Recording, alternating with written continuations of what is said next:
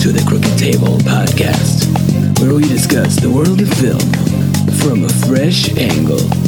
And now, your host, Robert Yanis Jr. Welcome to the Crooked Table podcast. This is Rob.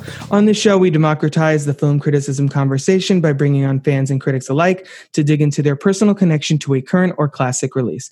You can find more episodes of the show on Apple Podcasts, Spotify, and other podcatchers. You can please drop us a rating or review on Apple. We really appreciate it. This episode, I am honored to welcome to the show Craig Price. Welcome to the Crooked Table podcast. Thanks, Robert. I'm glad to be here. Yeah, so tell people a little bit about who you are. It's your first time on the show, and uh, all about Matinee Heroes. Well, I'm a podcaster. I've been podcasting for about nine, ten years, um, various different things. The, my main thing right now is Matinee Heroes, which has been going on for about three years. It's myself and uh, film critic Alan Cerny from Vital Thrills. We take a movie we love and talk about it each week. And unfortunately, a lot of people, thankfully, there's not that many podcasts like this one or Matt and Matinee Heroes where people talk about movies they love. It seems to be people talk about movies they want to break apart and rip apart or t- talk about ironically.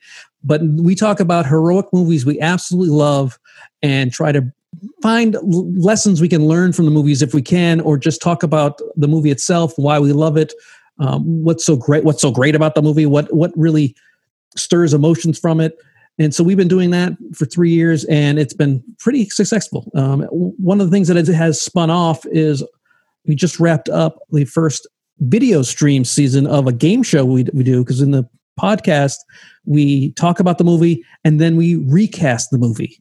And we recast the movie using doctor who rules.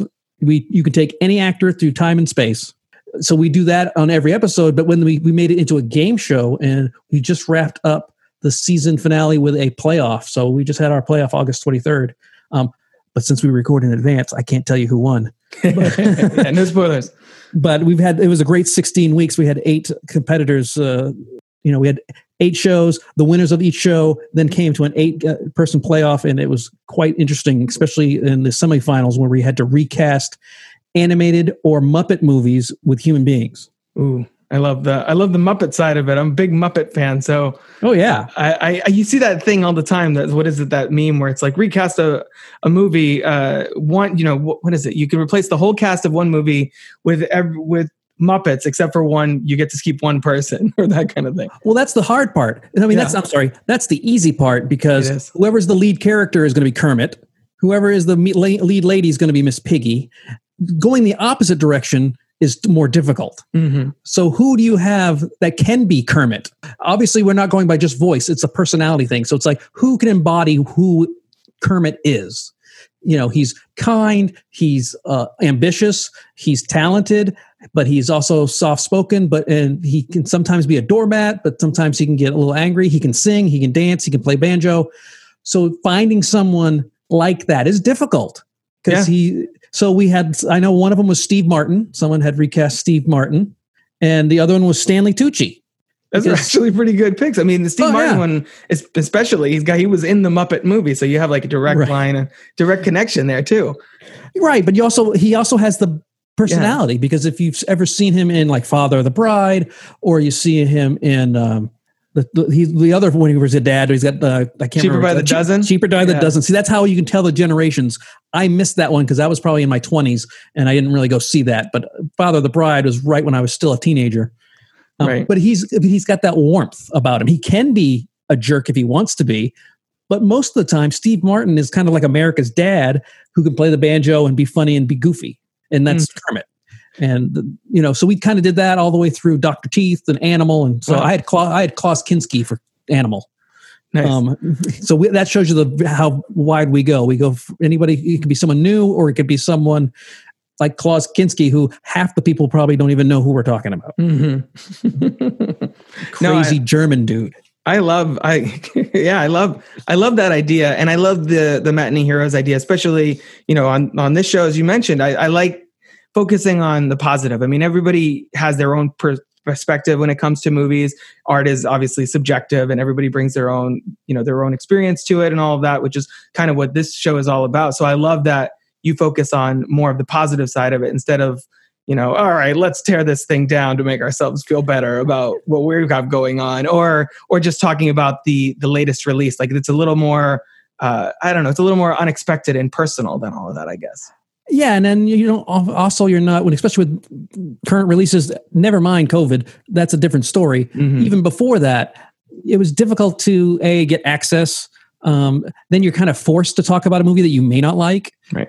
I'd much rather sit around and talk to people who love movies because there's more a there's more energy there's more passion they actually know what they're talking about and they care about what they're talking about versus someone who's just trying to find a, a joke or trying to find something to you know stick a fork in and, right. and, cause problems. Now, do I do that at some of the movies? Yes, because not every movie that Alan and I pick are mutually loved. I, it's more I, I can I can tolerate that movie so let's talk about it. But there's never a movie that we outright, either one of us outright hates. Uh, what's the point of talking about a movie you hate? Yeah, exactly. I is there ever anything that you do you rewatch the movies before you do the episodes one and two? Is there ever anything where you're like, oh, I loved that as a kid, and then you watch it and you're like, oh no, this is not aged oh, well. Like, sure, not- that happens all the time, especially movies of the '80s because um, one of the other things we do so the format of our show is you know we have a guest on and we talk to the guest and talk about them kind of what we're going to do here yeah and then we talk about the movie for a good 30 mm. 45 minutes or however it goes. Sometimes it goes longer if it's a great movie and it's a long movie and we talk about it quite a bit then we recast it and then we double feature it. And we so we find a movie that matches the movie that you think would be a good if you had a, a day at the movies what two movies would you watch? And sometimes you realize that you had a movie in mind for your double feature, then you watch the movie because I always watch it a couple days before we record, and you go, "Oh, this is not as good as I thought." Um, I mean, Escape from New York was something that came out, and I had not seen it. I thought I did. It's one of those movies that that came out in 1981, I would have been what you know, eight years old. Not a movie like Indiana Jones, where my right. parents take me to. Exactly. Uh, they're not going to take me to see Snake Plissken, and so that movie has been ripped off so many times by so many different movies that I had when I had watched it, I'm sitting there going, I don't remember any of this, but it feels like something that I remember. And then you start to see, oh, this is not what I thought it was. And it's not as maybe as good as I thought it was. And so yeah, I have that quite a bit, especially nostalgia movies that maybe when I was a kid in the 80s, I saw on a loop on HBO and I don't and now I'm like Krull. Oh God, Krull is awful but Alan, my co-host, well, that's a hill he's willing to die on. And yeah. so we, you know, we watched it. I hated that movie. I was watching it going, I've never seen this movie before because I'm not a big fantasy guy, and it was also seemed kind of boring. And hey, I, I kind of op- I try to watch it with an open mind because I've gone into other movies thinking the same thing, going, "Oh, this is fantastic," and no, Krull was garbage, and it was tough. And so I try to bite my. T- I try not to be too mean because I can be really mean if I want to, mm-hmm. um, but you know that's not the way that's not what the, show's about. So it's it's very rare that it happens but this gives me a chance to see movies i haven't seen in a long time or maybe movies i've never seen before. And that's one of the reasons i love the movie love doing it because just this past year so there's some idea of what we've done. We've done spartacus the original um, you know braveheart which is a great one. Um, I was forced to watch the Twin Peaks Fire Walk with Me. Now, there's a movie I did not like, but I was forced to watch it because I did a an event with the Twin Peaks people. Had you seen um, the show? Oh, yeah, and I okay. rewatched the show as well because, like I said, I had a I had an event where I had to interview the cast reunion, right? And so I had to watch the shows so I'd get ready for this, and then and so we, and because we also put the audio of the panel on the show, we did Twin Peaks as a as a reason for it, and it was like, oh, this was not as good as I I I know people love it, but it's not as good as people really remember. Um, and then we like Enemy Mine, but then you do stuff like Into the Spider Verse, or we did a whole we did a thing about the Mandalorian in this. And it's not a movie; it's a show. We don't rarely do television, but because it's such a great new thing that is fantastic. When Disney Plus came out, we did Disney Plus movies, and I didn't watch a lot of Disney movies when I was a kid. So there's a whole bunch of things that I revisited, like Newsies. I don't like musicals, but we did we did a musical month in December a couple years ago, just because uh, you have to l- learn these genres, and you sometimes you get surprise yourself. Like some of these movies aren't nearly as bad as I thought. Yeah, and you have to be open. I think to be a real cinephile, you have to be open to just exploring something who that seems like it's outside of your wheelhouse, like a musical or whatever. Just to kind of be well rounded. I think it changes your it changes your appreciation and view of cinema in general when you expose yourself uh, to to those other projects that you ordinarily would just like, eh, snub your nose at and that kind of thing. Well, it also informs you of the culture of other mm-hmm. movies. Yeah. Oh, yeah. So, like Escape from New York, not a movie again, not a movie I like that much, but as I'm watching it, I'm seeing how it has influenced the entire 80s. You know, this whole thing of a guy, you know, one guy wrecking crew going into this because like the Warriors are based on it. You could see uh, influences uh, when of Blade Runner. Um, a lot of this dystopian stuff that happens in the 80s was perfect and it all came from this john carpenter movie it's just one of those things you've got to understand it's like almost like archaeology look at that segue oh, it's nice. almost like film archaeology where you're going back in time and you're seeing where the, the bones of the movies you love come from right yeah, absolutely.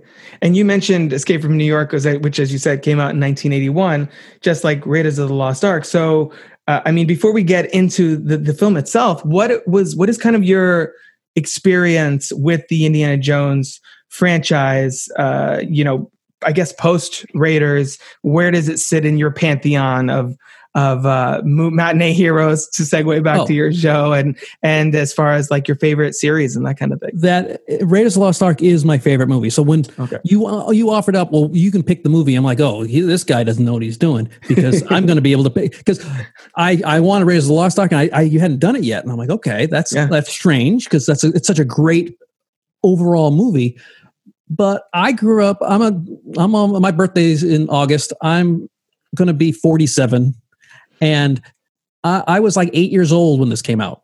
And that means at eight years old, and my dad and my mom were willing to take me to this movie because it's a kind of a violent movie for an eight-year-old in the 80s mm-hmm. but it's not that bad it, you know it's especially nowadays nowadays it's nothing i mean i think they play it unedited on cbs so it's Probably, it, yeah. i mean i think they bleep out the one word because i remember that watching raiders lost ark then we and my my brothers and my friends we were all out in the woods playing with ropes with whips and stuff and and all that cool stuff. I remember in the fourth grade in 1985 when the laser disc came out my fourth grade class watched it you know and they even made a big deal about well they're going to say shit in a second but that's it and it's true. It's if you can get past the violence, there's that one word that mm-hmm. might be objectionable to some parents, but that is something everybody loved. We we flipped, we just lost our minds when they played that at school because we'd mm-hmm. seen it, and then we're like, we don't have to do work, and it was like the last week of school, and it was warm outside, and we're like, oh, we'll just roll in the TV, get the laser disc booted up, and bam, you watch the first side. Tomorrow we're gonna flip the big old disc, and we'll watch the second side in two days of Indiana Jones in class he hit right when everything that a kid wants. You, you're out playing. So what are you going to play? Well, I'm going to play. Let's beat up Nazis. You know, who? Let's. I'm cl- climbing on rocks. I'm outside swinging from ropes. I'm climbing trees and trying to dodge imaginary boulders and running away from villagers that are attacking us because I stole their golden idol. Right. And then all my friends loved it. My d- brother loved it, who's five years older than me. My dad loved it. So it was so universal and it was so available to everybody that it was just the greatest thing in the world. And then you get the Temple of Doom, and they put a proxy in for me because Short Round is the same age as me. Yeah. Well, all true. of a sudden, I'm playing in the woods, and I go to the movies, and there's a kid just like me having adventures with Indiana Jones. Oh my God. So you can see that the hooks went in deep with Indiana Jones, uh, and especially the timing. Now, that may not be for everybody else because a lot of people watch it on tape later on, or they watch it in DVDs when they're older. But if you were a kid at that age range, it's very difficult to find too many male adults who don't absolutely adore of the Lost because it was just their evolution of them growing up. Mm-hmm. Yeah, so much of it, I think, is is about that about when you see a movie what formative age you are and that kind of thing because my my experience with this movie i saw this as a kid a, a million years ago and then saw the sequels sporadically but i didn't really rewatch Raiders a lot as a kid. I actually saw probably Last Crusade more because that was we had that on VHS. But I'm act, I I was born in '83, so I Yeah. sort of was more the more age appropriate for when Last Crusade came out. And then uh, didn't really like I so I don't I rewatching Raiders I didn't really have that same connection because it wasn't as much of a part of my childhood in the same way. And it's it's it's become such a an iconic movie and sort of like you were saying about Escape from New York that you watch it now and you're like oh did, is this where every other movie in the last 30 years got that trope from or whatever? Uh, it's it's just been like I kept watch I was watching it with my wife last night and I, I just kept writing like making notes like oh this is that's an iconic moment and that's this thing that's been cop- parodied a bazillion times. And it's it's one of those films that even though I haven't seen it a whole lot in my life like I I think I probably the last time I saw it all the way through was a couple decades ago um, that it it felt like I had seen it so much just because it's permeated the culture in such a crazy way. And uh, as far as the violence, I mean, this was PG when it came out and almost got an R because there was no PG 13 at that point because of the head exploding thing. Right, and they put a little bit more fire. That Exactly. shows you how stupid it is. The rating system is because they put a little bit more fire over it, but yet you can still clearly see his head explode. It's And almost like scanners. And the MPA is like, that's fine. It's good. All right, you can't see it as much. I'm like, all right, sure. Well, you know the trick a lot of directors do is they they know it's going to be violent, they'll make it even more violent, Mhm. knowing that the MPA is going to uh, say, "Hey, this is too violent. Cut it down." And so they'll edit it the way they wanted to, and they'll go, "Oh, well, you made the changes. It's approved." And it's like, "You idiots." Um, I know of a, uh, I can't remember the name of the actual movie, but I've known directors who have said, I've just simply uh, resubmitted the film again uh, a few weeks later, and they had forgotten, and it's so arbitrary and weird. It they, they had passed it through. So whatever their their problem was before, this time it wasn't. So it's yeah, Yeah, or it's yeah, especially with the violence, like in in American cinema in general. Like the uh, you know, you show show a breast or say more than two f bombs, automatic R. But yeah, shooting, violence, explosions, that's fine, Right. whatever. I don't understand that logic whatsoever. But okay, no, because we're prudes, uh, Yeah. uh, you know. But now I will say the Temple of Doom, the yanking the heart out, was Yes. a little a bit too far, and that is when that's one of the movies that was the impetus for PG thirteen. It wasn't one that was going to be PG. It was that in Gremlins when people went, Mhm. "This one is just too much," but it's not R. I can understand that, but Raiders, like I said, nowadays you could easily watch this, and all they have to do is change one word, and maybe I'm sorry, they do say "Scheisse," which is uh, German for shit. Mm. Um, you just change a couple of words that most people wouldn't even notice. You're ready to go. There's Right. very little you have to change for this movie to be acceptable in for a wide audience. I mean, it's it's ridiculous how accessible this movie is, and how many people from all ranges. Because the reason my dad loves it is my dad is a kid of the 40s and 50s, and he used to go to the movies for 10 cents and spend all day there, and they'd have serials like this ahead of his movies Mhm. um, you know, and I love it because this is great. And if you have kids, I know this is just a fun, great adventure. Because the great thing is it's set in the past, so it doesn't have to seem like it's up to date every time. Uh, that's why I think movies, period movies, do a lot better on the rewatch because it's already set in the past. So anything that's set in the past, you don't have to go. Well, why don't they have a cell phone? This would fix everything. Exactly. Yeah, and I think it's people sometimes maybe forget how closely that this is this kind of started was incept was um the idea for this movie basically came from a very similar place as Star Wars. Obviously, both George Lucas creations, both sort of throwbacks to the old serials. Like it, it's Buck Rogers and Flash Gordon type of deal. And I think that uh, that was kind of the idea with Star Wars as well. The, the long time ago in the galaxy far, far away. There's a certain timelessness to these movies uh, that, that, like you said, I think makes it. You can watch it 30 years from now, and it's still as relevant or uh, as as it is now, basically. And it's um, yeah. So, what is your thoughts on the the sequels? You mentioned Temple of Doom, Last Crusade, Crystal Skull, and you know we sort of uh, you sort of gave me a little bit of a hint of what where you how you feel about this, and do you want to see a fifth one? it each Indiana Jones sequel is its own genre movie. Mhm. So Raiders of the Lost Ark, I think, is a perfect movie in every aspect. That's I mean, it was nominated for Best Picture. It d- deserves to be up there because anybody can watch it. It's an action movie, yes, but it's a pure cinema experience. Then Temple of Doom, they wanted a little darker, so it was actually a horror movie as far as Steven Spielberg was concerned. He was going to. That's why there's people's hearts being ripped out, kids getting whipped. Uh, it's you know, there's a lot of they're eating snakes and weird things coming out and foods like that. Um, so the, he, the scares were supposed to be there. There was a backlash because they thought it was going to be a fun-loving Indiana Jones movie, and it, it still was, but it was a little too dark for a lot of people. So they went the exact opposite, and they made The Last Crusade, which is a great movie, kind of a buddy cop comedy, uh, where you got the dad Sean Connery, who's only 12 years older mm-hmm. than Harrison Ford. But let's be honest, 12 year old Sean Connery could possibly have conceived a child That's of Harrison true. Ford. I mean, not true. everybody can say that at 12. That's a good point. 12 year old Sean Connery is more manly than I'll ever be, probably. Exactly. Oh, I just saw Call of the Wild with Harrison uh-huh. Ford. Oh, yeah, yeah. He's 70, he was 77 when he did that. And he's in, you know, there's a scene with him with his shirt off. And I'm like, he's in better shape at 78 than I've ever been in my life because it's never going to get better because yeah. I'm already at the on the downslope. Um, and it's kind of depressing how great shape he's in. Uh, but the Sean Connery's the same way up until you know because Sean Connery's like 80, 83, 80. Well, let's see, 78. He's almost 90. Yeah, yeah, yeah. Now, he's not. He's 90, so he's not really as buff. But up until he was 85, he was still pretty pretty flexible and pretty manly. Yeah, so I can sure. imagine what he was like at 12.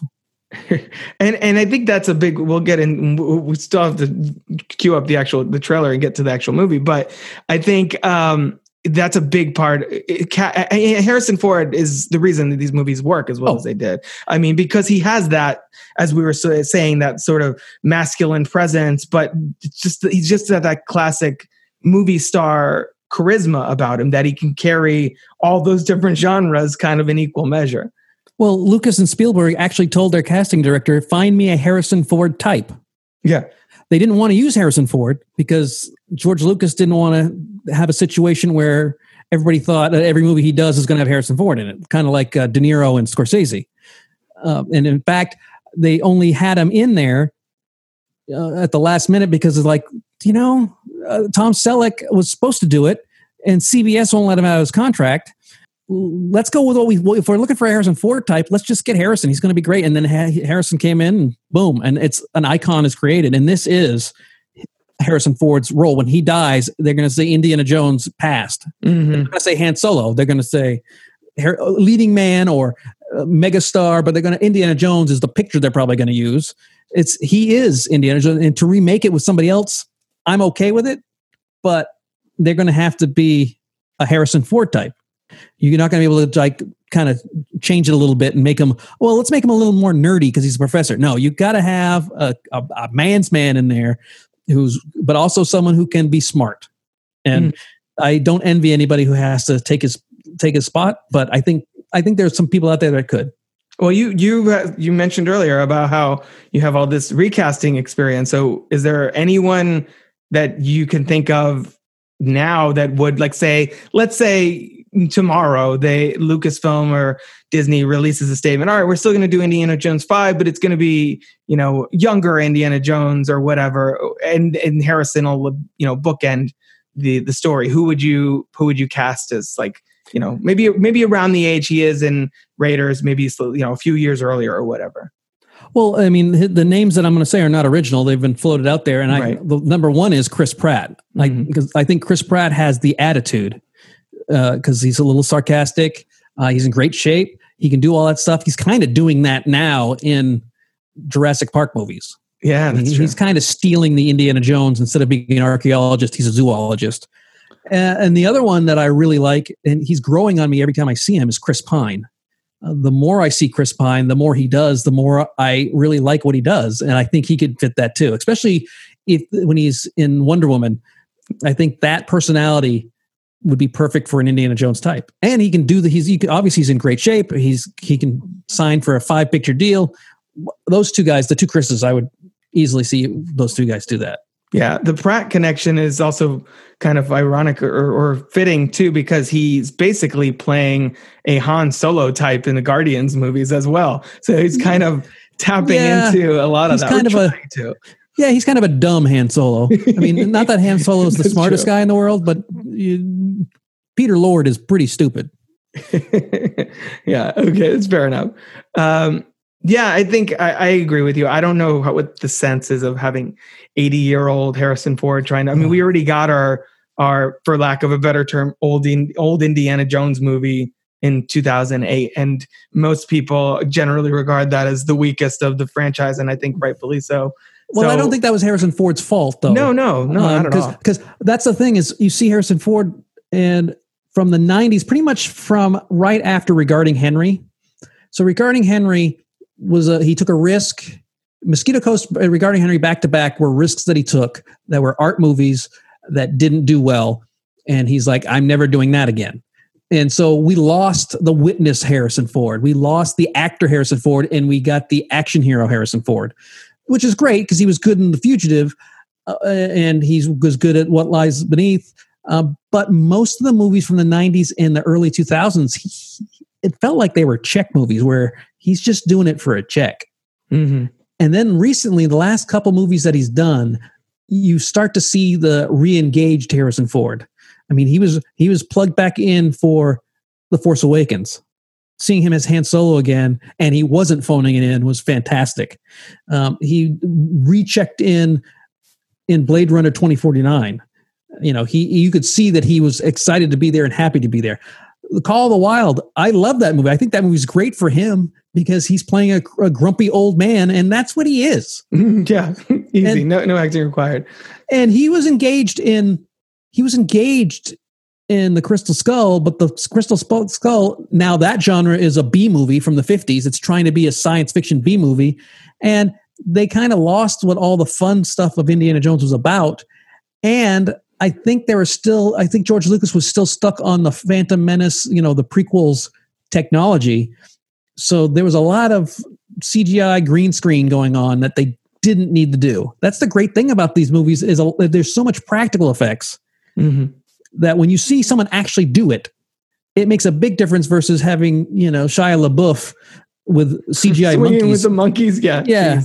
and that's the other thing is they were trying to. I think they were trying to pass the torch to Shia LaBeouf, and I, I didn't think that that was a good story to tell. I don't think that's. I think that's a story you can tell. I just don't think that story was a good story to tell. Yeah. Yeah. I, I, the reason I bring up how the fifth one would be kind of old indie is that I, I feel like they, I feel like Crystal Skull was their chance to do that story and they botched it. And it's like, now Oh, it's yeah. too late. It's like, it's like with the, you, you know, we talked before the call about the X-Men friend, New Mutants trying to come out. It's like, it's like them trying to do Dark Phoenix again. It's like, you did it, you tried it, it didn't work. And you tried it again and it still didn't work. So it's like, I, I don't know. I just feel like it's better that you're just going to damage the brand. Like it's Oh, sure. or than by trying to do that than just giving it a little space and re like Batman Beginsing it for less. Well, speaking of Batman, I'm hoping they. I was hoping they would do something like they're doing with Batman. So, the Robert Pattinson Batman is supposed to be much more cerebral. He's supposed to be the world's greatest detective in this movie. So they're making that movie because that's that's the reputation of Batman. Not Mhm. only is he a billionaire, but he's supposed to be one of the smartest people in the world who creates all these gadgets. And we never really see that in any of the Batman movies. We see that he's a smart guy, but he's not like super insane genius. He's just uh, he's smarter than the average bear, and he's in good shape, and he's got billions of dollars, and he somehow buys, you know, technology from wherever the places are. I mean, that's what Morgan Freeman was saying is how they would buy a hundred thousand pieces of this equipment so they could smuggle in the five pieces for you, Batman. right. But Batman himself, the actual comic book and the actual character, is the world's greatest detective, and he's mostly about thinking. And I wish they had done that with Indiana Jones because he's old. He's too old to be swinging. Um, it was fun to see him at that beginning part. We swing into the where Area 51 warehouse, but at some point you're like, no, he can't do that anymore. Mhm. And if they had gone with the he is a professor who's an archaeologist and he's unlocking these clever traps or something versus him still having to punch Nazis, or in this case, Russians, I, I think they went out. Uh, I think you're right. They went about it the wrong way. They should have focused more on his smarts versus his brawn because at 70, he'll be, if they, they, they're supposed to start, they were supposed to start this year, but they're not, obviously it's been pushed back. He'll be 79 next July. So when it comes out, he'll be 80, 81. I mean, not that he can't do it, but what can he do? Right. I mean, I, I, I just think even if they use stunt doubles, it's still not going to be believable enough. You have to make Indiana Jones age up. And they tried to keep Indiana Jones 35 to 45, and you can't do that, no matter how great shape Harrison Ford's in. And the the impact of these movies is so large that any Indiana Jones movie they try to do now is probably going to feel like it's a parody of what an Indiana Jones movie is because it's it's been you know we the Mummy, the 1999 Mummy, is basically an Indiana Jones. Like you said, Jurassic World, that character is, and, and Indiana Jones has become a type of character now. Even if you look at, uh, you know, when you mentioned him just being cerebral and solving puzzles and that kind of thing, it reminded me of the. This is actually something my, my wife brought up while we were watching the movie last night. The Da Vinci Code and like that franchise, which I'm not yeah. a fan of, but like that kind of deal, like making him like a Robert Langdon figure. Yeah, and Laura Croft is the female Indiana Jones. Exactly. So there's, and then we got Romancing the Stone, where Michael Douglas tried to be a, a, type of Indiana Jones. We had Allan Quatermain, where we had Richard Chamberlain trying to be an Indiana Jones. So many ripoffs came out in the 80s after this. And a lot of the guy, uh, uh, you need to have a personality of, of Harrison Ford. I mean, he's the driving force of all of these movies. And it is such a Harrison Ford creation that it is going to be tough. They're going to have to have really knock it out of the park if they do an Indiana Jones movie with or without him. Because if they do it with him, it's going to have to be so good. It's going to have to erase the memory of Crystal Skull for a lot of people. Mm-hmm. And I don't know if a trailer can do that. I think it's going to have to be a word of mouth situation, and because otherwise that movie's not going to do well just on principle. You know, it's like I'm not going to go see it because the last one sucked. Right. Exactly. Um, but hopefully they'll do one it'll do great or it'll be a good movie. It may however it does in the box office inconsequential but it's a good movie then people will be ready. That's why force awakens which is a good was such a good thing is that it kind of reset everybody and reminded people why they love star wars because the prequels kind of everybody was like ah i don't really you know unless you were nine when the prequels came out. Right. That that reset things. Now did they stick the landing on that particular series? No, but they certainly were smart into kind of redo Star Wars for The Force Awakens. Uh, it was, I mean, it was a note by note ripoff, pretty much.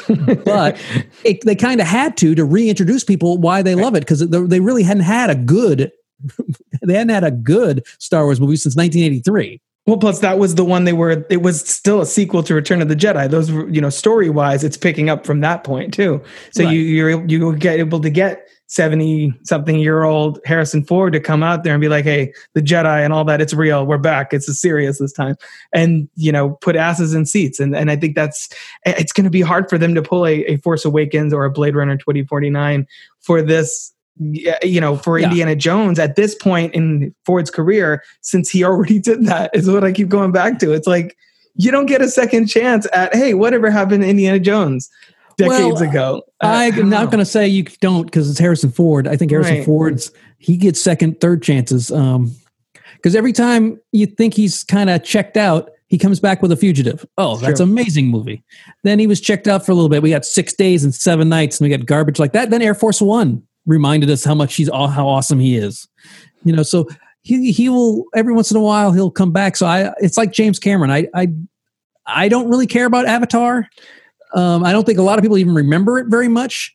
But I'm not going to bet against him because every time that you do, eh, they bet against him with Titanic. They bet against him in Avatar, and he has killed it. Mm-hmm. Absolutely killed it. And I think he's going to kill it again with whatever he does with Avatar 2, 3, 6, 28, and 90.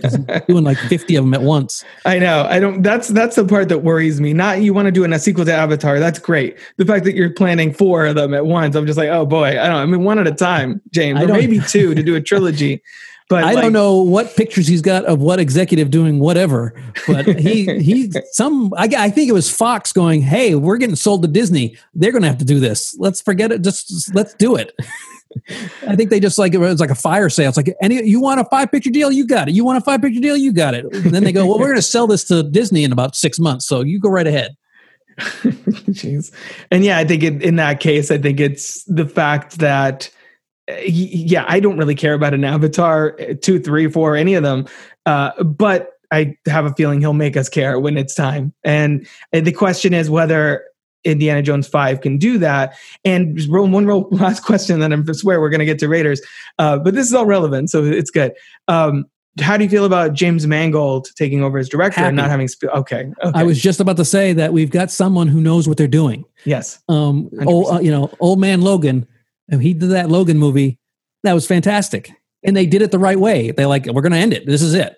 I think he uh, and he understood what you had to do to uh, focus on. You had to focus on his relationship with Charles Xavier and his relationship with this new kid um, because he is supposedly immortal and he just wants to finally die because mm-hmm. he's just tired of it. And it's it's it was it was fantastic. And knowing that he's taking over gives me hope. Can he land the? I don't know, but it's certainly he's got a good record, and uh, I'm willing to go with that. I I'm I don't want to see another uh, what was his name David Koepp um, or whoever whoever that you know. I'm tired of seeing him destroy franchises.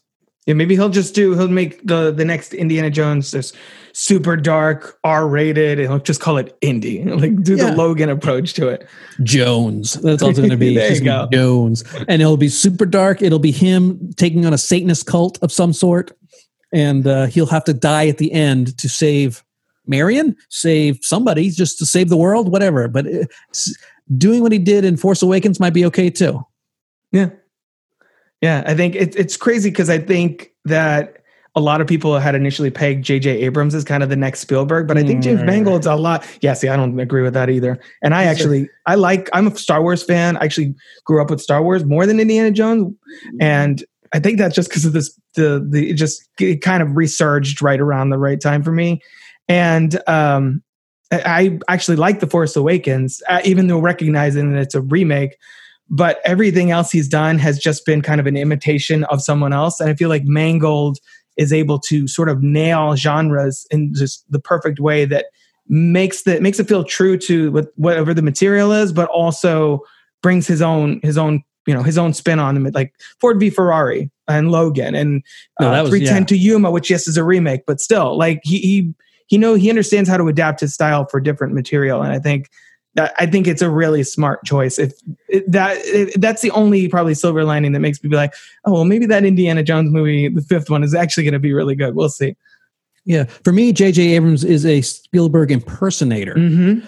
Um, he doesn't do anything original. He and he did this with Lost. It's it's this yeah. ma- it's this uh, mystery box thing that he keeps talking about. The problem with the mystery box, and it's just like if you buy a crappy mystery box at a convention or online if you open it up, because you can talk about it, what could what could possibly be in it, building all this hype for it, and you finally open up the mystery box and it's a, pun- a bunch of pencils and a, rubber stopper. people are gonna be mad. Who asked for this? Yeah, yeah. That's why Lost got people got so mad at Lost because they really didn't. It was like season three or four, or maybe three and four were just filler to keep the show going until they figured out what the end was because they didn't have an end in sight Right. And it turned off a lot of people. And he does that all the time. Super 8 was the same thing. I was like, oh, we're super excited. Cloverfield, super excited. Nah. He can start. He's a good starter. J.J. Abrams is a good starter. He is not a closer. Right. And Super 8 is essentially him being like, look, I can make, you know, Close Encounters meets ET or whatever, the Amblin style thing. And God, yeah. yeah. look, lens flares. I can do lens flares. I can do Star Trek just like Star Wars. You know, that's, exactly. that's basically what he's doing. Oh man. So yeah, James Mangold. I think if anyone could bring it back, I think that's a pretty good choice. But uh, we should probably move into Raiders. Which is all. It's all about the franchise, so it's all good. Um, so obviously, this episode we're going to talk about Raiders of the Lost Ark from 1981. Let's listen to a little bit of the trailer right now. For nearly 3,000 years, man has searched for the lost Ark of the Covenant. The Bible speaks of the Ark leveling mountains and laying waste to entire regions. Not something to be taken lightly.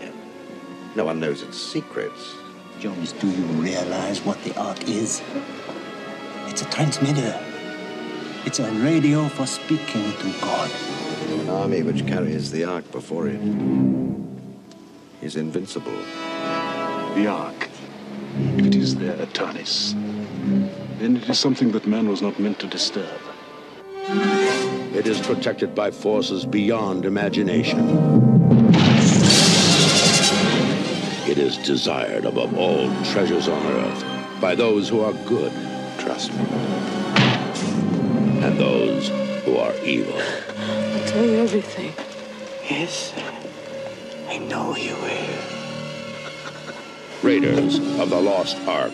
That was a little bit of the trailer for Raiders of the Lost Ark from 1981, directed by some guy named Steven Spielberg. Um, so, Craig, we sort of talk, talked about this franchise a lot already. Uh, what is it particularly? I'm trying to think where we want to cover now that we've touched on so much about the movie Well, in the I guess. So, yeah, go Well, ahead, take it let's away. Start with, let's start with Spielberg. Um, this movie saved Spielberg's reputation because this was a movie after 1941. 1941 was a massive bomb. Um, it was a comedy. It was a based in 1941, uh, and you know it had uh, what John Belushi. It had uh, Dan Aykroyd. It had a bunch of people in it, and it was not good, and it was expensive. The movie before that, Close Encounters of the Third Kind, was horribly expensive. He uh, Spielberg and Jaws. Jaws is one of the most famous failures in the history of the world because if you talk talk about it as it is, it's a movie that tripled its budget and tripled its schedule. That is not a success. Mhm. It, it's only because he is able to was able to manipulate things on the fly and improvise. That movie's mostly improvised. They were writing pages for it the night before because the stupid shark didn't work. But he was his reputation was if you hire Steven Spielberg, you better fudge the numbers because he is going to go over budget and he's going to go over time. And time is money, and that's a big deal when you make a movie. It doesn't matter how great you are. If you're the if you're making Citizen Kane over and over again, but yet you're tripling your budget, no one's going to touch you. And I think that's the the problem though. Wachowski, uh, the Wachowski twins are they're not twins. The, the sisters have Right. is that is that they make these big 100 200 million dollar movies that not a lot of mainstream people go see i'm not saying the movies aren't good i'm just saying they don't draw in massive crowds the matrix was one that's definitely something they did but you know speed racer tanked um cloud atlas everyone seems to like that movie but nobody went to go pay money for it I did. I'll, I'll put my I saw it too, and I, am not a big Cloud Atlas fan, but I do know that that movie could not have been made for less than 150 million dollars. Oh yeah, for sure. But that was not a 150 million dollar movie for the nationwide that Mhm. people want to see. And so Spielberg was in a situation where his rep, he probably only had one or two more movies in him. Uh, then, then his reputation would have been ruined, regardless of how much acclaim he'd gotten. So the deal with Lucas was Lucas would produce this movie because they were talking about this on the beach in Hawaii. Very famous story about they were talking about on the beach in Hawaii, and they wanted to make a James American James Bond without all the hardware and or a serial kind of movie. So they had this idea going along, and Lucas said, "I'll produce it, but you have to do it for the amount of money we talk about, and it has to be done on the time frame. Otherwise, I can't work with you." And that's his friend. yeah. And I think this is a movie that really reset the mindset of Steven Spielberg, who I, I think he might have just got a little full of himself and thought he was the golden child because Jaws went over budget and Jaws went over schedule and it became the biggest movie of all time at that time. Uh, same thing with Close Encounters of the Third Kind. It was a massive success despite the fact of all the problems. So he was getting a little full of himself. And if Raiders hadn't done well, especially since it was under budget and on, time, it taught him how to redo how to do movies correctly. And because that was such a huge success for him, and he did it where he did have to, you know, cut corners and shoot things differently and remove scenes and really streamline it. It, I think it helped his entire career moving forward.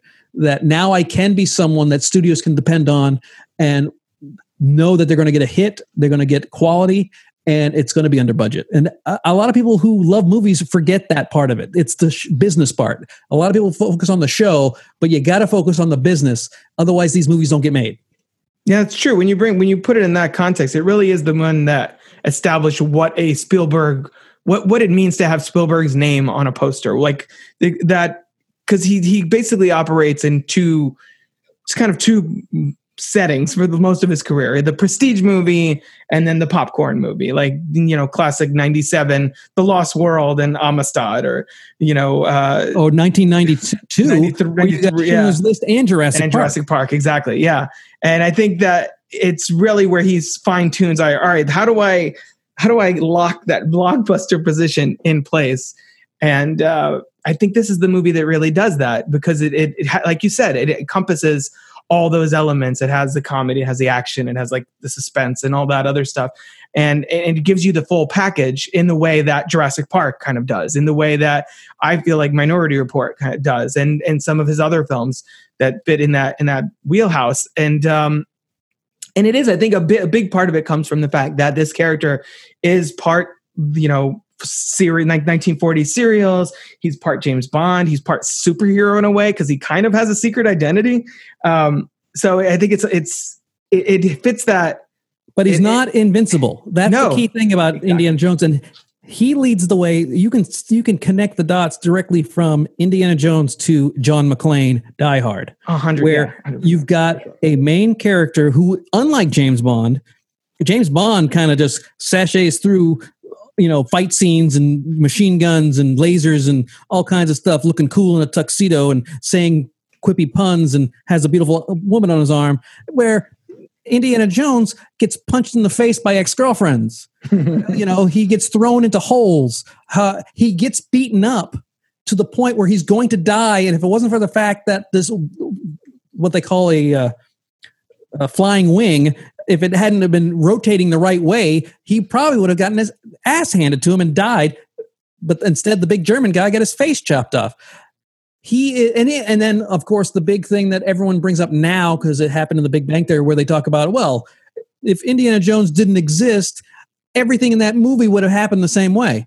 But that's not what the movie's about. Right. Um, so he is not a guy that is super he is super powered in certain ways because he's obvious he's extremely lucky. That's where he is. He's extremely lucky. He gets you know shot at. He you know he hurts like we do. You know that that amazing scene in the submarine or on the boat with Chakanda with he's with um uh, with uh, Marion and she's like ow that hurts. Ooh mm-hmm. well where doesn't hurt? Here and here.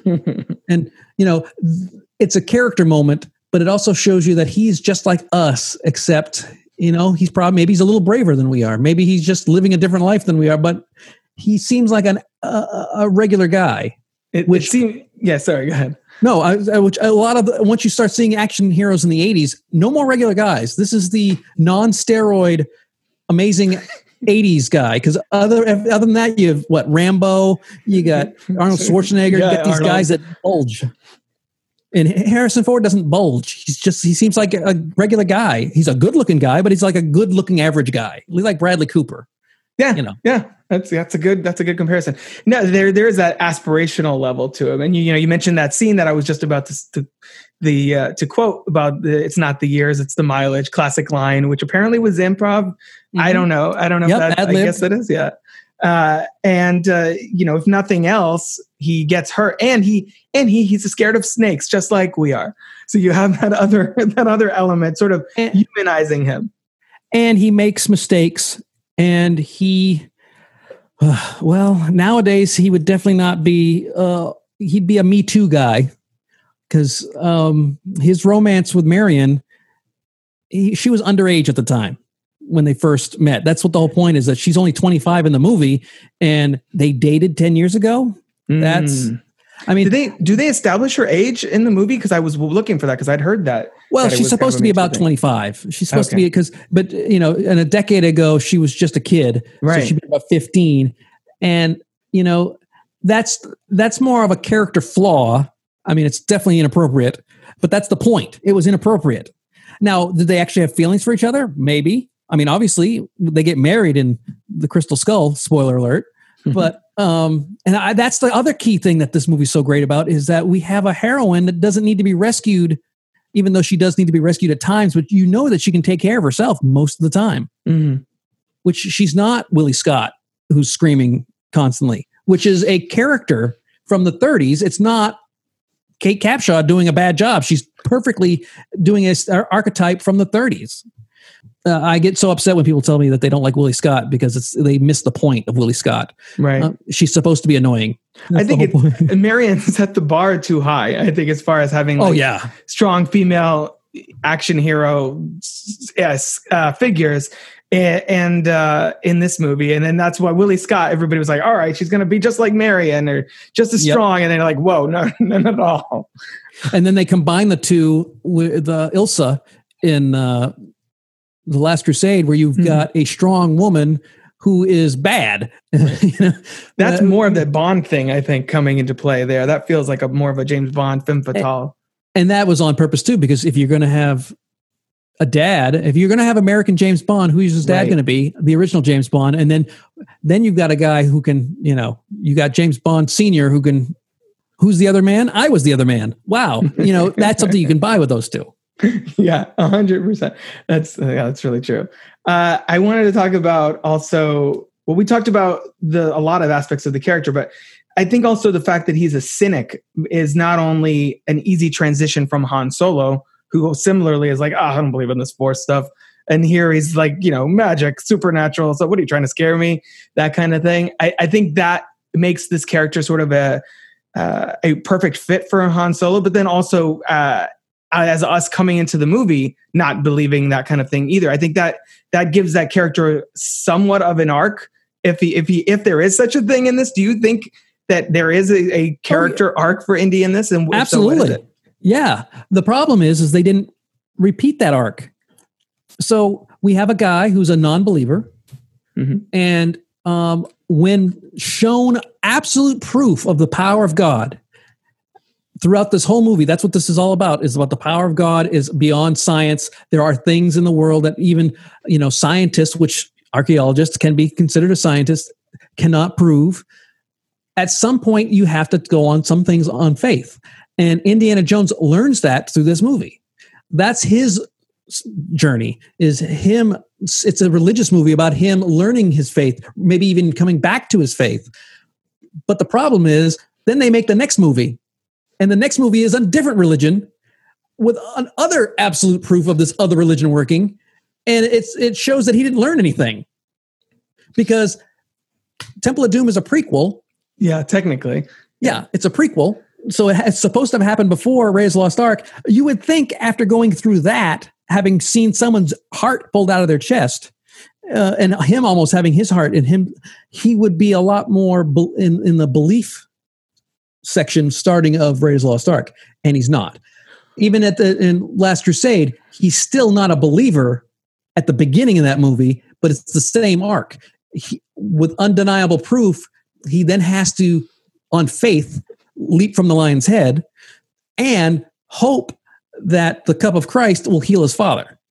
Because there's no proof of evidence of that besides myths. But that's the problem with the Indiana Jones movies is at the beginning he's a non-believer, at the end he's a believer. And if you're going to continuation that, that means he didn't learn anything. If the next movie he starts off as a non-believer, yeah, he finishes an adventure, walks away, bumps his bumps his head, and immediately forgets yeah. everything that just happened. I guess. Yeah. Um, it, I was I was wondered, is there you know, is there any reason why they just made Temple of Doom a prequel? Couldn't it have just easily been set after this? What is the rationale for for that? As someone who's less uh, informed on the Indiana Jones, uh, you know what? I, I don't know. I think they just wanted to show that Indiana Jones had been having adventures all along and okay. so they were just going back i think they might have wanted to deal with the time frame as well because starting in 1940s, and I am not a historian, so this is not, but I believe through my Doctor Who knowledge, um, in the 40s, in the late, in the 50s, as we continue the journey of Indiana Jones um, outside of World War II, I believe that's when India and Pakistan divided. And so the British influence was not as as deep. And they were really going for the Shankara stone Indian myth so they had to move it back to the point where the British were actually in control of India. And I don't believe they were in the late 40s, early 50s. That I feels like something they could have probably fudged and no one would have asked. Uh, I don't it would have know. avoided this issue. I don't think so because I think at that time, so many people, you have to realize this is, would have been 80, four. Yeah, yeah. Well, it's only 40 years later. It's not like it's a totally, it's not 100 years later. So I think a lot of people know what was going on in the 50s. Um, now you could do something in the 50s and people wouldn't know because it's, you know, 70 years later. It's a Right. bit, the, the time frame was too close. And then they went back, obviously, they went back to Nazis uh, with his dad because it works. It's just like, well, what, just what worked in the first movie, let's get back to what people love. And then they made it a little more slapsticky, funny, which wasn't bad. They did it in a good way. Bringing in here, um, Sean Connery was perfect, and so that dynamic worked. It could have bombed, but thankfully it worked. I think Sallah got was the worst. Uh, he got the worst of it in the Last Crusade. He went from a an amazing, accomplished digger uh, of Egypt to some goofy buffoon that doesn't know his ass from his elbow in the Last Crusade. yeah, that's true. Uh, I so did Marcus Brody. Marcus Brody went to be an idiot as well. So they really did a disservice with those characters in The Last Crusade uh, for the sake of comedy. Yeah, I can see that. I, they are, yeah, they're they're I think really strong additions to this film, and I think this is a good sort of jumping off point to the rest of the supporting cast. So obviously, Karen Allen, we mentioned how Oh. How great she is in this movie. Uh, You know how many kids, uh, young men, hit puberty watching Raiders of the Lost Ark because there are uh, because she's not the typical glamorous blonde haired Right. blue starlet, but she is this gorgeous girl next door tomboy that you know you kind of really want to have versus yeah oh I, got this hot lady on my arm big deal that looks great for a little bit but like i tell everybody it doesn't matter how great you look someone is sick of your shit yeah, Uh, but if you have a, marion who is smart and tough and can drink big guys on the table Mhm. uh, what a great introduction for her. fantastic because it shows you that we're not dealing with a typical Hollywood female. We're we're we're dealing with a actual person who has you know attributes that are going to come in useful later on. She's not just there to be rescued. She is there. She's his goddamn partner. She says it in the movie, Mhm. and it was great. And it's that kind of person you didn't see a lot of back then.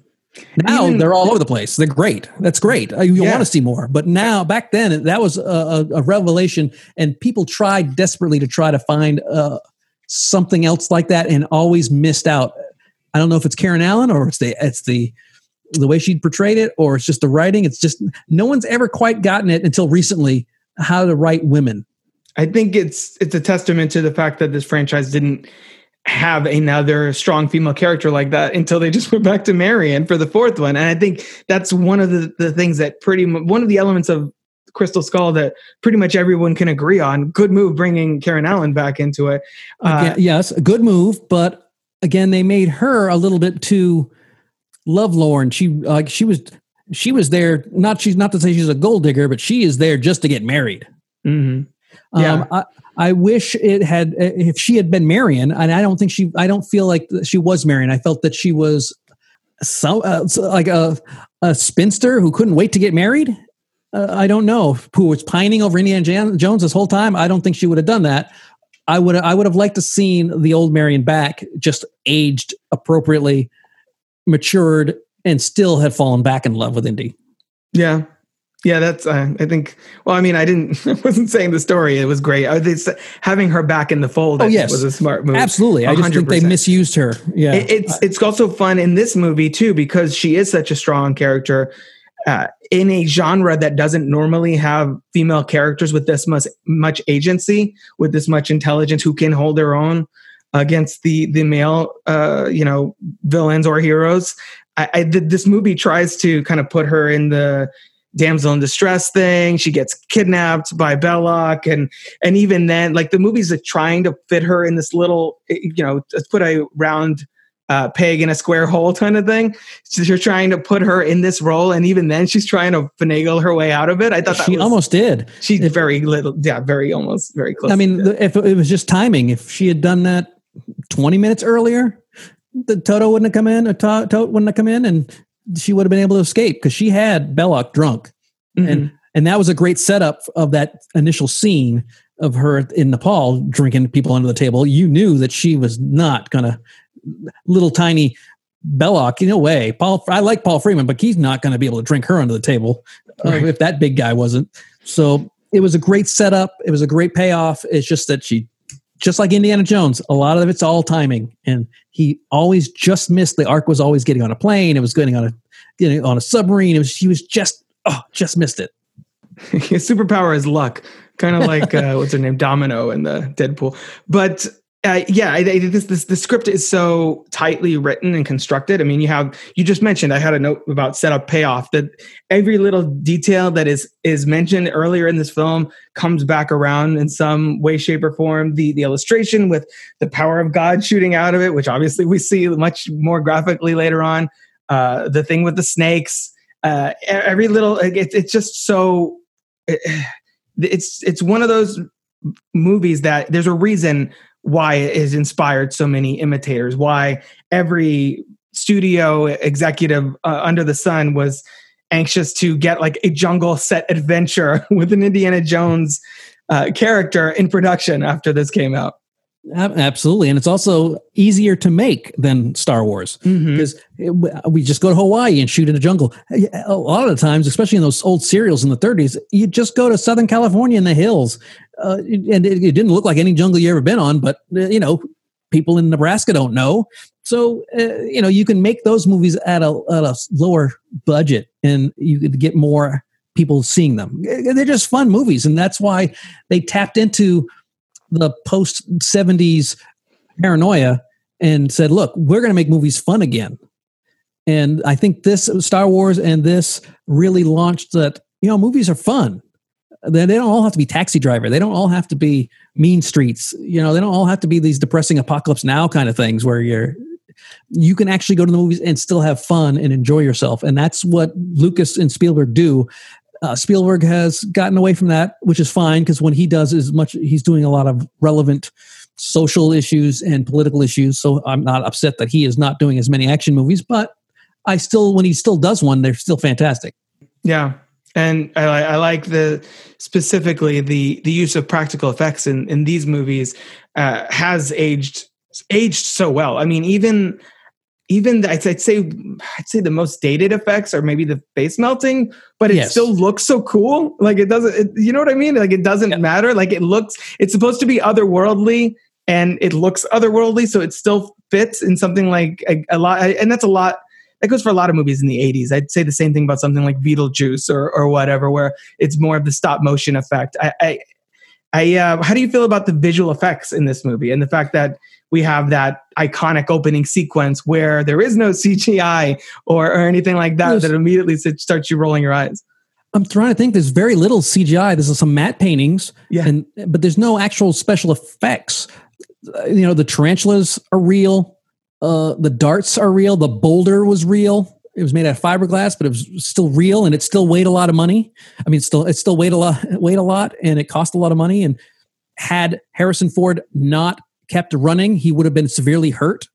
Um, they had to build that wing, that flying wing that ran over his leg and tore a, a tendon. Uh, you know, they had to actually get 7,000 snakes or snake like animals. They, they didn't really use a lot of snakes. There's some kind of weird lizard that looks like a snake. But it was also the 80s. So, in the very early 80s. So, practical effects was how you went. And this kind of movie lends itself to practical effects quite well. I think the, the the craziest thing in the movie is the the truck scene where they're fighting on the truck and he gets towed underneath. And if you if you look real close, you can see how they did it. But because it's just like Jaws, where you don't see the shark for almost like 45 minutes to an hour. By the time you do, you already bought into the terror of Jaws that when you see the big dumb rubber shark, it, if I showed you a picture of it out of context, you'd be like, yeah, that looks fake. But after sitting in the movies for an hour, you totally forget that that's a fake shark. And you totally forget that, yeah, Harrison Ford's sitting in a chair that just happens to be in the front of that truck. And yes, he's in a ditch being dragged under the tr- car. You can see how it's done, but only if you take the time to look. The way they edit it, the way they do everything, you you they do it in such a way that it's so practical. It's it feels real, and it's it's perfect. It's it's that's how they should do it. And I think that's the problem with the movies in the early 2000s and I think they're getting away from that is yes, CGI is important, but it needs to be taper you know tapered down with some practical effects. Because if something is real, people will believe it more. Even if it's not true, even if it's a, a, a puppet, you know, that's why they went back to a puppet Yoda for the sequels because he looks more realistic it's just it, it just does the, the cgi stuff only should be used when you can't do anything else that's something that Spielberg in particular has really kept in mind throughout his career. I mean, look at something like Jurassic Park, which came out what 30 years ago and still looks better than Jurassic World as far as the dinosaurs and and the terror that they that they, you know, invoke and it's in a movie like this that's set in the jungle it lends itself to that but it's also this the stunt work and just it's like i think i think filmmakers often just forget that your movie is eternal you know you're not going to see it people aren't going to go see it in the theaters and then forget about it especially now um, with streaming and everything. Like people are going to rewatch those a million times freeze frame them uh, scrutinize things and all of that. And the technology will evolve but practical effects if it's something's really there on set it's really there. And you can you can still tell the difference. Uh, you know we mentioned earlier about the monkeys and in crystal skull which looked awful then and it's been 12 years so i imagine it looks even worse now uh, but this movie feels like it could have come out yesterday in a lot in in large regard yeah and you could do it very similar than you know because the stuff that you're talking about you don't need any fantasy laser beams or spaceships. Um, it's all practical because it's also based in the in the 40s, so you don't have to worry about all that. Right. Right. So I, it's it's a such a well crafted. And then the one thing we haven't talked about is the music. Yep, I was going to get to that because John Williams, the maestro, um, it's like he can do no wrong from 1970 to 1995. Uh, not that he was doing wrong after that. It's just that there's so many iconic fanfares and movie music that uh, everything was so great, and he can tempo it because you you the swelling music when he gets on that horse. God, it's uh, you get you get excited for you, and you know an action scene's coming up, but you know that he's doing it for the right reasons because the music tells you he is. It's not just music just to be there to fill in the silence. It's so great uh, it's it's just it's it gets tough to even talk about when it comes to music because you have to listen to it. And it's one of those things that John Williams he can play. He does music that you can just listen to. You don't have to watch a movie. You just listen to the music. The music's great on its own. Yeah, that's why whenever I get it, it, the rare occasion they have uh, Blu-rays or DVDs or whatever of movies that scored by John Williams, where they have the music only track, I'm always like, oh yeah, we're gonna do Superman. I mean, because if we talked right now and we did an episode on the top ten most memorable movie themes of all time, like seven of them would be yeah. John. I was gonna say eight, probably eight, yeah, seven or eight are gonna be John Williams. Star Wars, uh, Indiana. Jones, ET, Superman, Jurassic, Jurassic Park. Park. I mean, Yeah. it's just like it's crazy uh, that the man is that prolific. And you know, I mentioned earlier about how uh, I didn't see these movies that much. Obviously, I, I, the music was burned into my head. But even Temple of Doom, which I haven't seen probably now in at least 20 years probably 25 ish more like like that uh, i can hum the the uh, the main music from temple of doom because i had the video game of temple of doom on nintendo uh, so i have that like in my etched in Yep. my brain and that's john williams again so it's it's uh, a huge part of this kind of like and the reason i keep bringing up star wars is that they're these two franchises are so interlinked by lucas Oh. by ford by williams by yeah, they have the same DNA. They are shared Yeah, by the same absolutely. that serial DNA. But Temple of Doom has the quintessential shot of Indiana Jones when that mine car comes up. He's in all in shadow, and then you see him, and he's gonna get ready to punch people. Mhm. And he's just, I mean, there's so many iconic pictures from Raiders, from uh, Temple of Doom. I mean, they're they're posters, and it's just, and that's in the movie. That's the great part. It's in Yeah. the movie, the poster. So it's it's one of those things where, yeah, I'm probably more susceptible to it because it did happen while I was eight, uh, while I was twelve, while my brain hadn't fully formed, and I was still uh, being inundated with all this stuff. But as I get close to 50, I still look at it and I go back and I've seen some movies that don't hold up and these still hold up. Jaws still holds up. God, Jaws is even more relevant now than ever. Oh yeah, for sure. You mentioned you mentioned the the shots and then just I wrote I made a note of the very beginning, the very first shot of this movie. Like yeah, I think there's something to be said for sure about seeing this at the right age and having it say hit you in the nostalgia feels and all that decades later. But it is also objectively an incredibly well crafted movie. Like whether the whether it's someone's bag or not, like whether it, it like it's it, it is a personal favorite or whatever, whether they see it now and they're just like, eh, okay. It's so like well made in, in technically from the cinematography to like as we said the score and the effects and stuff but the first shot is the paramount logo that dissolves into the mountain and Mm-hmm. just even something even that i was like oh crap i forgot that's so cool i forgot that that's the first shot of this movie That's the shot of every movie of Yeah. Indiana Jones. yeah Remember oh, yeah, the, uh, true On the gong is uh, Temple of Doom has the Paramount Mountain on the gong, and then um, they have it in Utah. That's right. They're in the, the the desert of Utah, where one of the mountains looks like Paramount. And then oh, this is why Crystal Skull sucks. Is they've got a gopher hole or a No, prairie dog hole that looks oh like that's a- right it is it's like a yeah uh, That should have warned you right then when you see that. Like this is going to be just a, a gopher hole of a movie. Oh, man. you're going to step in it, you're going to break your leg, and you're going to cry for an hour and a half until someone rescues you. It should have just been like a pile of shit shaped like the Paramount Mountain. I'm and then it surprised they back. didn't do that from like Jurassic Park and just said that's a big pile of shit Yeah, because it, it might as well have been. Hopefully, you got to have a iconic mountain of. But even though Paramount, I don't even know if would they still be doing it. I, you know, I don't know because I think Disney owns it now. yeah. I think it just falls under the Lucasfilm banner. So yeah, I, I believe that is that it would still be the case. Uh, who knows?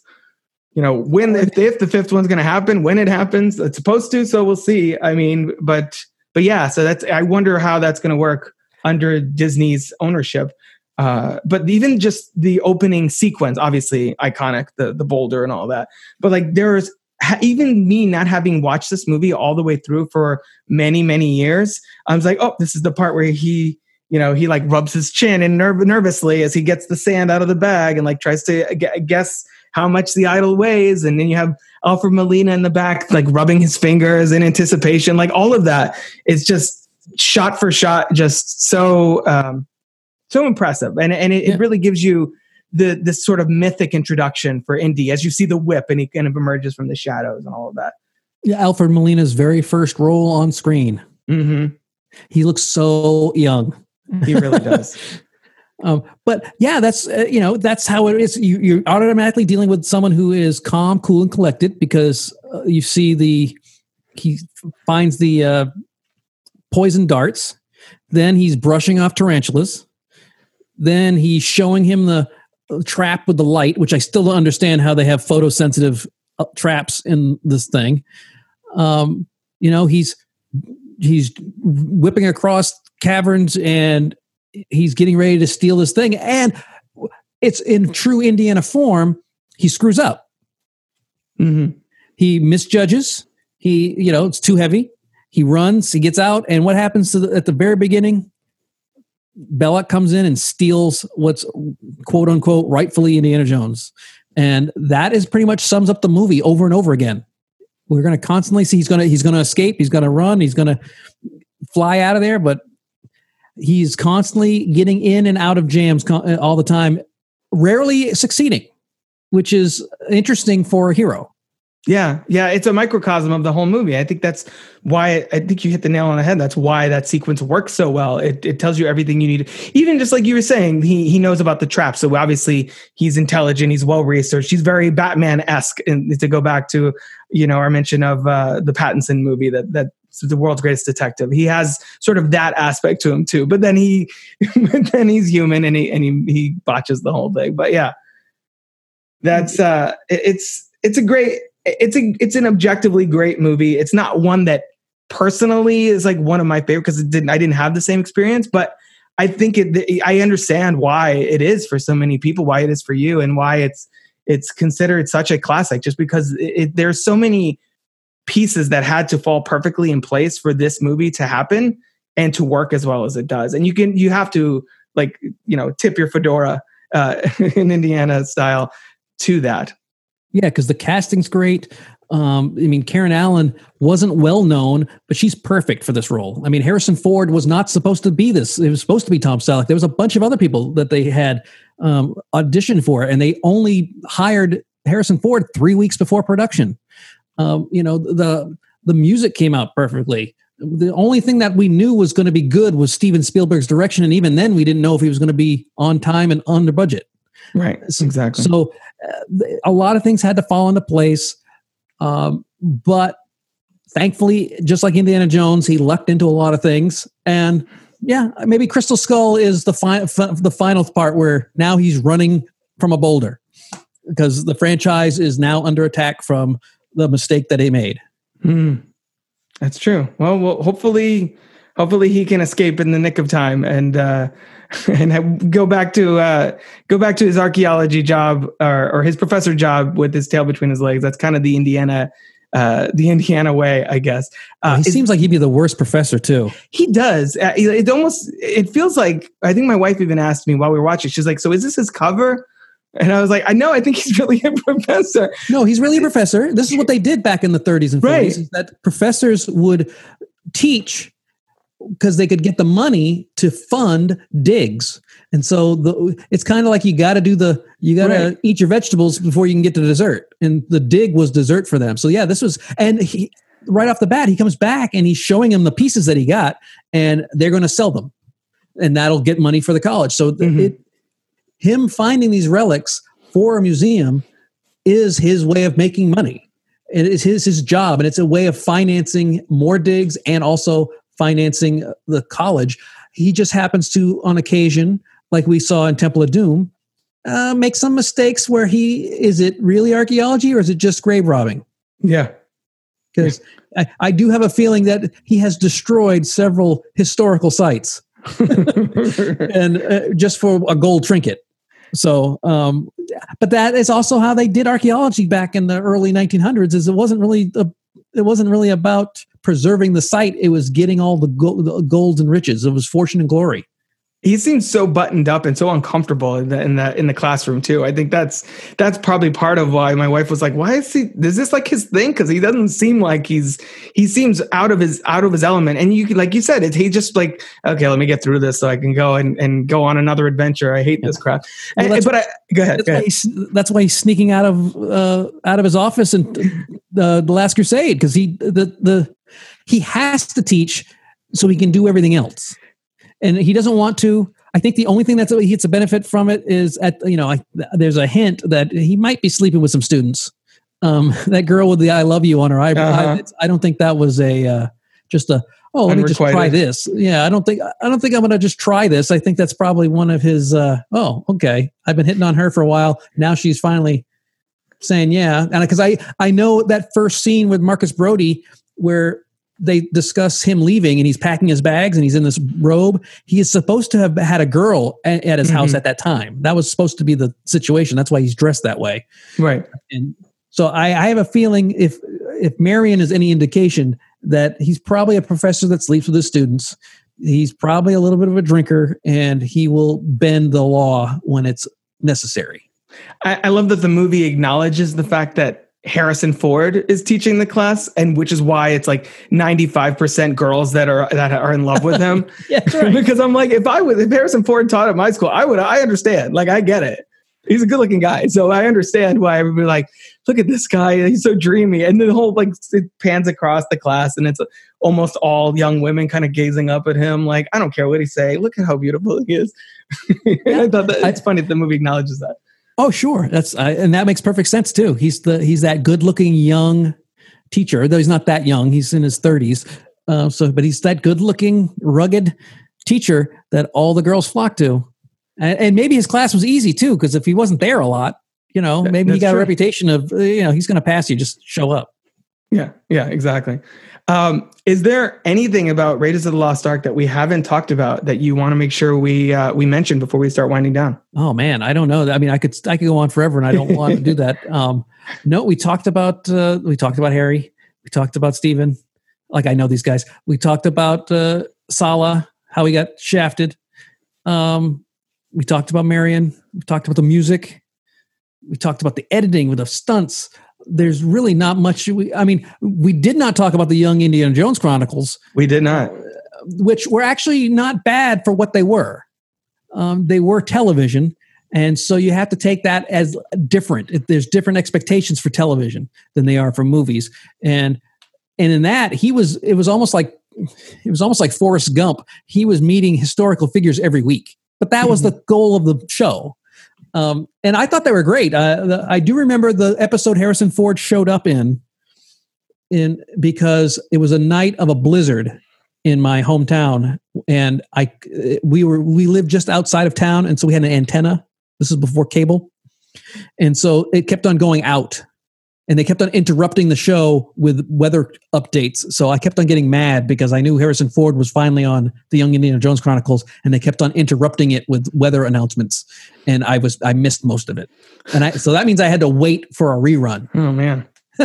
but that was when he was doing the fugitive because he had the fugitive beard on and and it was and he learned that he could play the flute.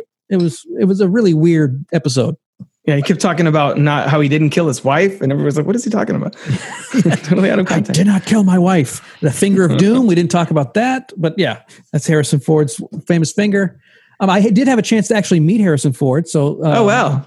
I met him on the set of Random Hearts in New York City. I had just moved to New York City in 1998. It was about October, I think it was October, September.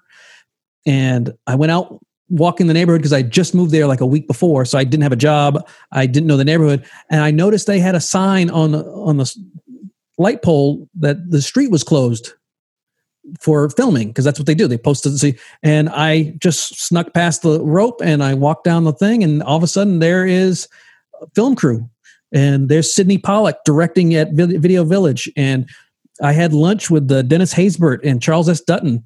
Um, and then Harrison Ford chomping on a cigar walked by, and I'm like, Mr. Ford, can I get your autograph? And he signed my daytimer, which I still have uh, on the wrong day. He, si- he signed it on the wrong day, but I have because I just opened it up. I wasn't expecting. And we talked about Mosquito Coast for a minute, and which is what, which is actually my favorite Harrison Ford performance. And uh, it was fantastic. Uh, I, I hope I chance to meet him just to say thank you because from what I understand, he's not always the nicest guy. He's a little bit of a grumpy curmudgeon, Mhm. but to me, he was fantastic. And um, so yeah, it was great. And I got to meet John Rhys-Davies as well. Sallah, he was a oh sweetheart. wow. So, um, my experience with everybody from Indiana Jones that I've met, all nice people. That's good Karen to hear. Karen Allen is the sweet. Karen Allen's a sweetheart. I haven't met her, but I know people who have met her. She's wonderful. Um, unfortunately, you know Marcus Brody's passed. Sean Connery doesn't go out in public unless you go to Bermuda. I don't have anything. I mean, I know Alfred that Molina is out there somewhere, and Paul. Alfred Paul Molina's a? I don't great know. guy. Paul Freeman's I- still around. Yeah, uh, is who? Paul Freeman is he still around? Oh, Paul. Freeman. Yeah, he was in Hot uh, Hot Fuzz, or wasn't he in? he um, was. He was in Hot. Fuzz. Yeah, but I, uh, I shockingly, whenever I see his name, I was like, wait a minute. Wasn't that Ivan Ooze in the Mighty Morphin Power Rangers movie? because I was like, right, like I like th- that movie came out on my 12th birthday, and I was really into Power Rangers at the See, time. yeah. You're you're that- a different generation because I know, I, know. See, that's a movie that I've saw that I've seen in the last few years. Like, wow, this sucks. I mean, I like it for nostalgic reasons, but like, uh, uh, not a great film. But it's so he's the best thing in it because he's hamming it up and uh, you really playing like to the back of the room with how over the top and ridiculous his performance is. But he, yeah, he's a lot of fun in that. What uh, next? I, think, we got everything covered. I, I, I, think, think, I, we did. Yeah, I think I think we covered pretty much. Uh, Oh. did like a nice swath of uh, coverage on Raiders of the Lost Ark or Indiana Jones and the Raiders of the Lost Ark as it's been retitled. How do you Ugh. feel about That's Lucas okay. retitling? Nah, it, you know what? As long as he doesn't swap out the you know guns for walkie talkies like he did with ET, Right. Spielberg did. Then he swapped them back. He said that was stupid. Yeah, I You- made a mistake, guys. Yeah, the the only thing they've ever done for touch up, because you know Lucas does like to go back. The only thing they've ever done for touch up is when they re released it on Blu-ray. They took the reflection of Harrison Ford's face and the snake out. Because if you remember, Plexiglass. yeah, the plexiglass, you can see it. Um, you could always see the snake's reflection, and you could also see a little bit of Harrison's reflection in it. and they did digitally remove that. But that's the only thing. Because there's nothing to there's nothing to take out of that right. movie. Yeah, exactly. Yeah, I think it, I'm. I think that the the title, the retitling or or whatever. Yeah, I think just consistency. It's exactly. I was just about to say. I, part of me is like, okay, good. Now they all have Indiana Jones. I'm like a stickler for consistency in, in some regards. So I'm like, okay, that, that's not so bad. It's just prefacing it with Indiana Jones and so like the other films. But um, Craig Price, if there is nothing else, can you tell people where they can find you on social media? Well, I am at Matinee Heroes everywhere. So matineeheroes.com, Matinee Heroes on Twitter, Matinee Heroes on Instagram. Um, our show, Cast Off, you is the uh, game show that we do. You can find that at matineeheroes.com slash cast off. It's on YouTube, but we haven't got the uh, magical custom URL yet because uh, we're working on that. It's just something that I've been experimenting with during the during the uh, COVID. Um, it was actually something I would do at conventions because I, I moderate at a lot of comic cons and one of the things that I was offering this year, and it was accepted to about five of them until they got all got canceled, was we were going to take the recasting as a competition live where the audience could vote on it. And so when that dissolved, I said, let's take it online and see if we can do it there. And so that's what we've been doing. So hopefully we'll be doing it live at a convention near you, but we will continue on. I think we're going to we're going to reevaluate, see what we did right, what we did wrong, and maybe uh, relaunch season two in the next couple weeks. Cool. Very exciting. Well, thank you so much for bringing Raiders of the Lost Ark to the table. Uh, it was a good chance for me to go back and rewatch it. My wife and I actually have a list of movies that we've been meaning to watch together, and this was on that list, so I finally got the chance to cross that off. Oh. Uh, so, so thank you for getting me the chance to go back and rewatch that. And how did your wife like it? She likes it okay. I mean, she she hadn't seen it, period. Which I was right. like, how did you not see it at all? Like, oh. I mean, it maybe it was a kid a long time ago, something, but she had never. She's the same age as me, so I, I was just surprised that she hadn't seen it at all. She, like me, was more more grew up with Last Crusade and like seeing that around because again, kind of like you know, we were eight when this came out, we were six when uh, Last Crusade came out, so that was like right in our age ra- age range. Um, but yeah, so she liked it. You know, okay, it didn't really. I, I feel like this movie in particular, it, it really does.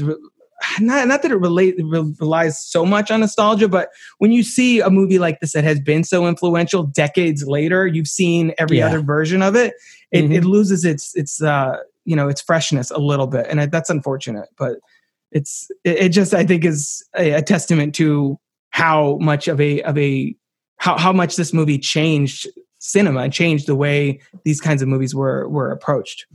Well, I really thank you for letting me come on and talk about it for way too long. Uh, I, That's what we do here. I, we, we always run long. It's all good. But I really appreciate it, and uh, I again, I, I really enjoyed it. So thank you. Yeah, absolutely. You're welcome back anytime. We'll have to come up with something else to talk about. I can probably do that. We can let me we can do another uh, we do witness. How's that? We can talk about Amish people for 2 hours. you never know. Hey, that, that will work. Thanks, Craig. If you're interested in joining me on the show to chat about one of your favorite films, head on over to crookedtable.com/guest. Or you can consider supporting the show at patreon.com slash crookedtable. Of course, you can always find more podcasts, reviews, videos, and other movie-related goodies over at crookedtable.com. Until next time, this has been the Crooked Table Podcast, and I've been Rob. This has been a production of CrookedTable.com. All rights reserved. The